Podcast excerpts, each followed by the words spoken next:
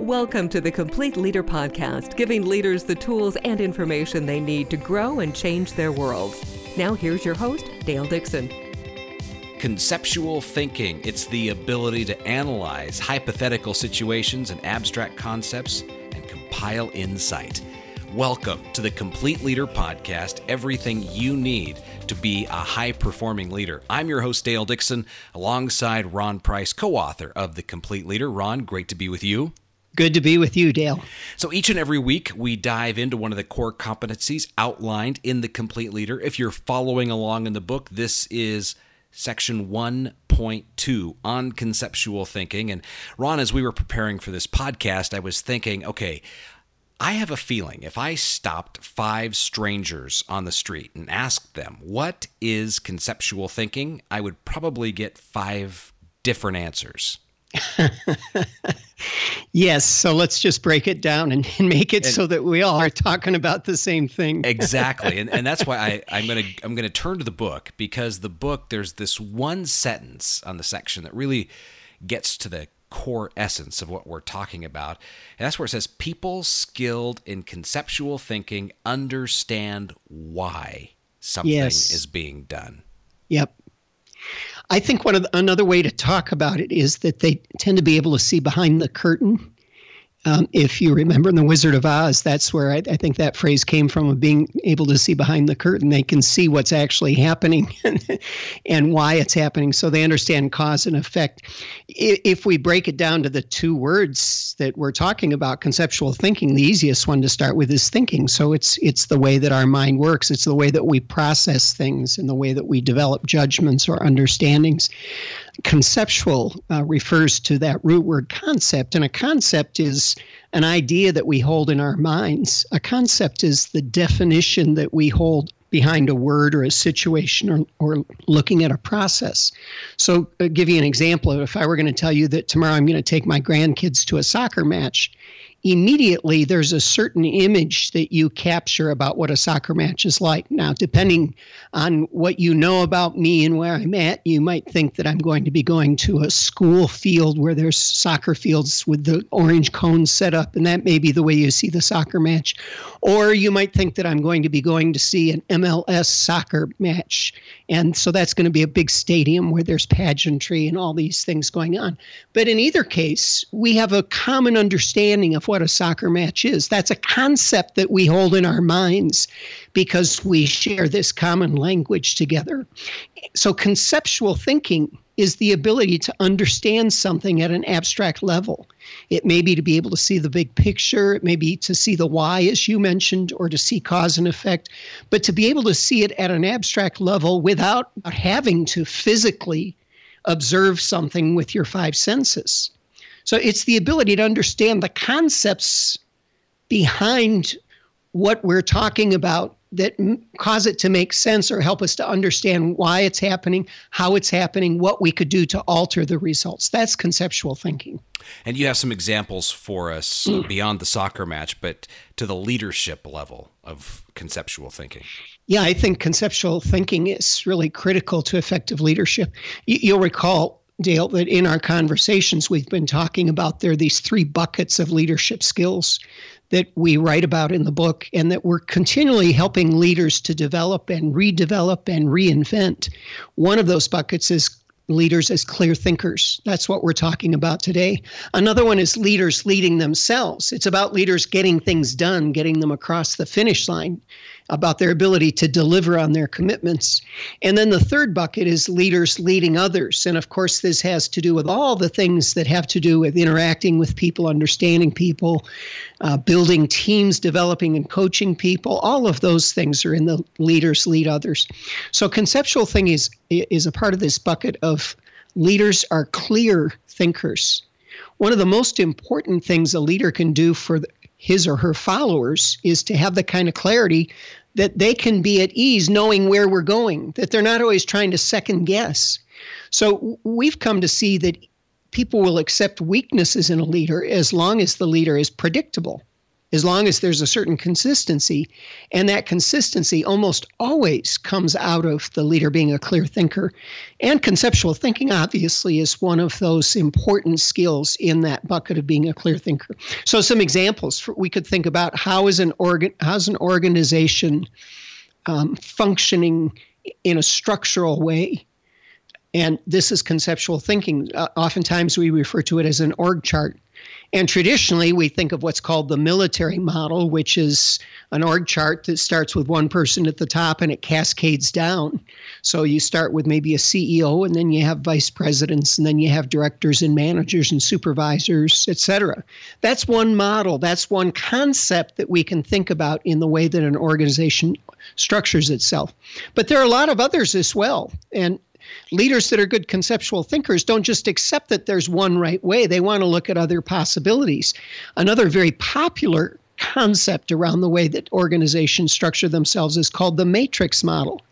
It's where you have multiple relationships. You may have one supervisory relationship that looks like that military model that we just talked about, but then you have these dotted lines because you're working on different projects or products or events, and so you have different people that are sort of a quasi-boss or a colleague, or you may be actually spending more time with the head of marketing, even though your boss is the head of product development. So that's another model. It's another concept to think about.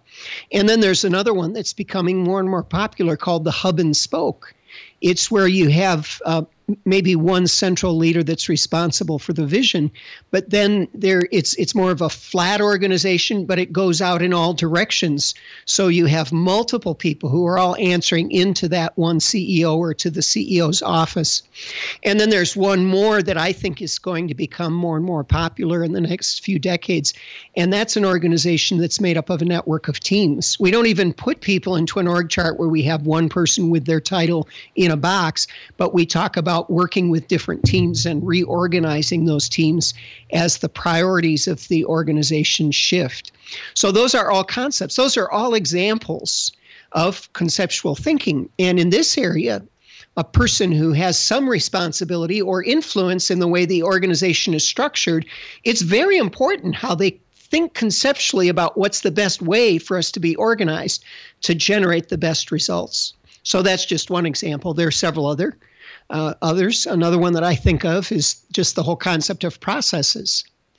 A process, the way we define it when we're helping organizations improve their processes, is we say a process is a set of tasks that are connected together to achieve some specific result, which is usually aimed at a customer, at creating value for a customer. Of course, the customer may be inside the organization or outside the organization, but it's a series of tasks linked together to create value.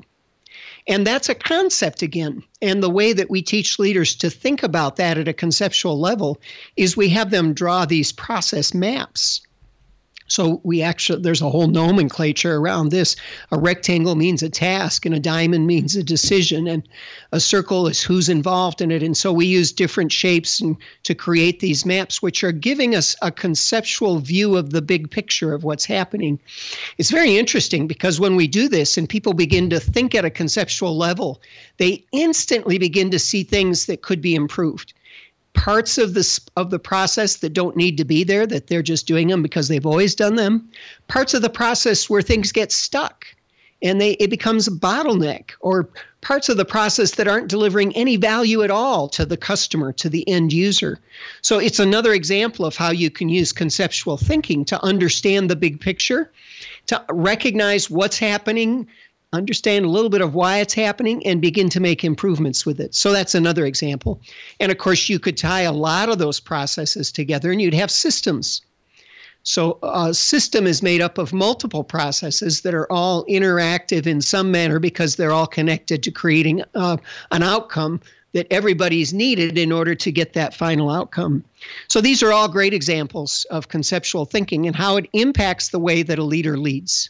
So those examples are all in the here and now. I'm thinking even the soccer match, or the hierarchy, or the org chart, the process, the system.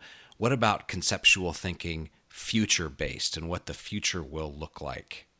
Yeah, I guess a lot of times that's where we apply the concept of conceptual thinking to developing strategy. And one of the quotes in the book, again, it's on page 43 of The Complete Leader, that Randy wrote it, and I thought, wow, this is brilliant. The quote was, "Concepts are the containers for future realities." I love the way that's stated, because you see something conceptually before it becomes manifested physically or in reality. And so the conceptual thinking is very much a part of looking forward, of creating a better future, of anticipating and planning for the future. And oftentimes when we're doing this, when we're using conceptual thinking in the context of thinking about the future, we think of different models that we use. I have a model that I developed when we're helping organizations develop strategy called strategic intelligence. And it has several different components to it that guide the development of strategy, the execution, the measurement, and the evaluation of whether that strategy was a smart strategy or whether it could have been more effective, things like that. So these models are oftentimes a combination of concepts, and we'll also refer to those as a system from time to time. Let me give you an example, because this is a model, a concept that I've used a lot when I go into a new organization, and I just want to understand them to begin with. It comes from Peter Senge's book, The Fifth Discipline. And he talks about how if you want to understand an organization, start by looking at the results that they're creating. What do they like about the results? What do they not like about the results? What would they like to see better in terms of results? And once you have a good picture of the results, then you say, so help me understand, what are the behaviors that are creating these results? What are the actions? What are the routines? What are the habits that are creating these results you're getting right now? And some of those may be good habits. Some of them may be bad habits, or good behaviors or bad behaviors. To the extent that the results aren't all good or all bad, you'll get a mixture of behaviors. And once you've understood and done a good job of sort of drawing a map of what those behaviors are, then the next step is, and this usually is a little bit disruptive to people's thinking, but it's getting at the core of conceptual thinking. The next question is, so what are the systems in place that are driving those behaviors? Because every system that we have inside an organization either empowers the behavior you want, or inhibits the behavior you want, or it empowers a behavior you don't want, or inhibits a behavior that you don't want. So what are the systems that you're using, and how are they helping or hindering generating the behaviors that are going to create more of the good results that you're looking for? And then there's one fourth step beyond that. The next question, once you have a good idea of the systems that are in place and how they're influencing behaviors, then the question is, and what are the beliefs or assumptions that have caused us to create these systems? Because ultimately, all of that goes back to the foundation. When you talk about conceptual thinking, is understanding the why. The why for all of that is, what is our belief system? What are our assumptions about people? So one of the things I often will talk with executives about early on in our relationship is, I'll say, you know, a lot of executives I have noticed have sort of an attitude that when the cat's away, the mice will play. In other words, they think that the only way people are going to be adults, the only way people are going to be accountable, and they're going to be loyal to the work that they've been assigned to do, is if somebody's watching them. That's an assumption. And that assumption causes a lot of leaders to create these systems that make people feel that they're not free, that make people feel that they can't really be the best version of themselves because they're constantly going to be critiqued. And so instead of finding a way to inspire those people to do their best work through giving them autonomy and helping them get better and better and better at their skills and helping them see how they make a difference, those are the kinds of things that help people go further than when you're supervising people by controlling them, by watching them, by critiquing them. So that's a great example of an assumption that creates a system that results in a certain behavior that creates a result that may not be exactly the result that you hope for. It may not be the best result you could get. So this is conceptual thinking used in the context of systems thinking. Fantastic. So give us some ways that we can start building our conceptual thinking skills based on those examples. Well, first, let's ask ourselves the questions, what are the results we're getting? So whatever it is that you're working on, It can be in your personal life, it can be your financial planning, or it can be your at work. It can be the organization that you have a leadership role in. What results are we getting? What do we like about those results? What don't we like? And what part of it would we like to improve? Start there. Then you go, second, what are the behaviors that are creating these results? Because a result doesn't happen without a behavior. So what are the behaviors? Which are helpful behaviors and which are hindering behaviors? The third question, what systems are in place that drive these behaviors? So at home, if you're working on financial planning, it may be the system of how and when you pay your bills, or how often you sit and figure out how much you're contributing to your retirement fund, or how often you meet with your financial planner if you have one. Those are all systems that create behaviors that create results. So what are the systems that are in place that drive these behaviors? At work, this could be an example of a system would be making sure that everybody checks in and out on a time clock, whether it's on their computer, their smartphone, or one of the old mechanical time clocks, or the policies and procedures that are defined in your employee manual. Are those empowering? Are they respectful? Or are they restrictive? And do they communicate this message that you really don't trust your employees, so you have to have a lot of rules? Or another example would be, what are the rules that you have, or the systems that you have around approving purchases?